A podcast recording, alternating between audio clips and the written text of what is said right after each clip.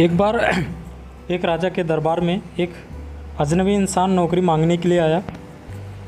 जब राजा ने उससे उसकी काबिलियत के विषय में पूछा तो बोला कि मैं आदमी हो या चाहे जानवर, उसके शक्ल देख कर उसके बारे में बता सकता हूँ। राजा बहुत खुश हुए। उन्होंने उसे अपने खास घोड़ों के अस्तबल का इंचार्ज बना दिया। चंद दिनों के बाद राजा ने उससे अपने सबसे महँगे और मनपसंद घोड़े के विषय में पूछा। उसने कहा, घोड़ा नस्ली नहीं है। राजा को हैरानी हुई, क्योंकि उन, उन्होंने सबसे ज़्यादा पैसा इसी पे लगाया था और उनका सबसे मनपसंद घोड़ा था। उसने जंगल से घोड़े वाले को बुलाया गया, जिससे राजा ने यह घोड़ा खरीदा था। उसने बताया, राजा जी, घोड़ा नस्ली तो है, पर इसकी पैदाइश पर इसकी माँ मर गई थी। यह एक गाय का दूध पी के उसके साथ पला बढ़ा है। राजा ने अपने नौकर को बुलाया और पूछा, तुम, तुम्हें कैसे पता चला कि यह घोड़ा नस्ली नहीं है? उन्होंने कहा, जब ये घास खाता है तो गाय, गायों की तरफ़ सर नीचे करके, जबकि नस्ली घोड़ा घास मुँह में लेकर सर उठा के खाता है। राजा उसकी काबिलियत पे बहुत खुश हुए। उन्होंने नौकर के घर पे अनाज, घी, मुर्गी और अंडे बतौर इनाम भिजवा दिया और उस नौकर को रानी के महल में तैनात कर दिया गया। चंद दिनों बाद राजा ने उससे रानी के बारे में अपनी राय मांगी। उसने कहा, तौर तरीके तो रानी जैसे हैं, लेकिन रानी पैदाशी राजघराने की नहीं है। राजा के पैरों तले ज़मीन निकल गई।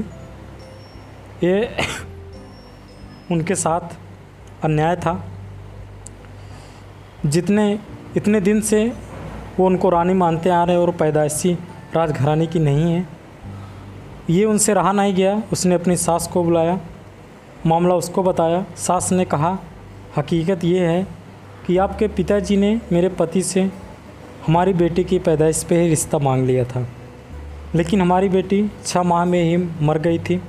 लिहाजा हमने अपने रजवाड़े से करीबी रखने के लिए किसी और की बेटी को अपनी बेटी बना लिया। राजा ने फिर अपने नौकर से पूछा, तुमको कैसे पता चला कि रानी पैदाइशी नहीं है? उसने कहा, रानी साहिबा का नौकरों के साथ उलूक, सलूक गंवारों से भी बुरा है। एक ख़ानदानी इंसान का दूसरों से व्यवहार करने का एक तरीका होता है, जो रानी साहिबा से बिल्कुल नहीं है। राजा फिर उसकी पारखी नज़रों से बहुत खुश हुए और बहुत से अनाज, भेड़, बकरियाँ, बतौर इनाम दी। साथ ही उसे अपने दरबार में तैनात कर दिया गया। कुछ वक्त बीता, सब कुछ सही चल रहा था। राजा ने फिर नौकर को एक दिन बुलाया और अपने बारे में पूछा। राजा ने कहा, जहाँ पना अगर जान की सलामती हो तो कहूँ, राजा ने वादा किया। राजा ने, फिर उसने कहा, ना तो आप राजा के बेटे हो, ना ही आपका चलन राजाओं वाला है। राजा को बहुत गुस्सा आया। मगर जान की सलामती का वचन दे चुके थे राजा जी। राजा सीधा अपनी माँ के महल पहुँचे। माँ ने कहा यह सच है, तुम एक चरवाहे के बेटे हो। हमारी औलाद नहीं थी तो तुम्हें गोद लेके हमने पाला। राजा ने नौकर को बुलाया और पूछा, तुम्हें कैसे पता चला कि मैं राजा का बेटा नहीं हूँ? उसने कहा, जब राजा किसी को इनाम दिए करते हैं तो हीरे मोती और जवाहरात की शक्ल में देते हैं। लेकिन आप भेड़, बकरियाँ खाने पीने की चीज़ें दिया करते हैं। ये रवैया किसी राजा का नहीं हो सकता। यह किसी चरवाहे के बेटे का ही हो सकता है। किसी इंसान के पास कितनी धन, दौलत, सुख, समृद्धि, रुतबा, इल्म, बाहुबल है, यह बाहरी दिखावा है। इंसान की असलियत ही उसकी पहचान, उसके व्यवहार, उसकी नीयत से होती है। दोस्तों, सच में आपकी आदतें ही बताती हैं कि आप किस तरह के इंसान हो। इसलिए अपनी आदतों को सुधारें। और किसी महान फिलासफ़र ने कहा है कि अगर आप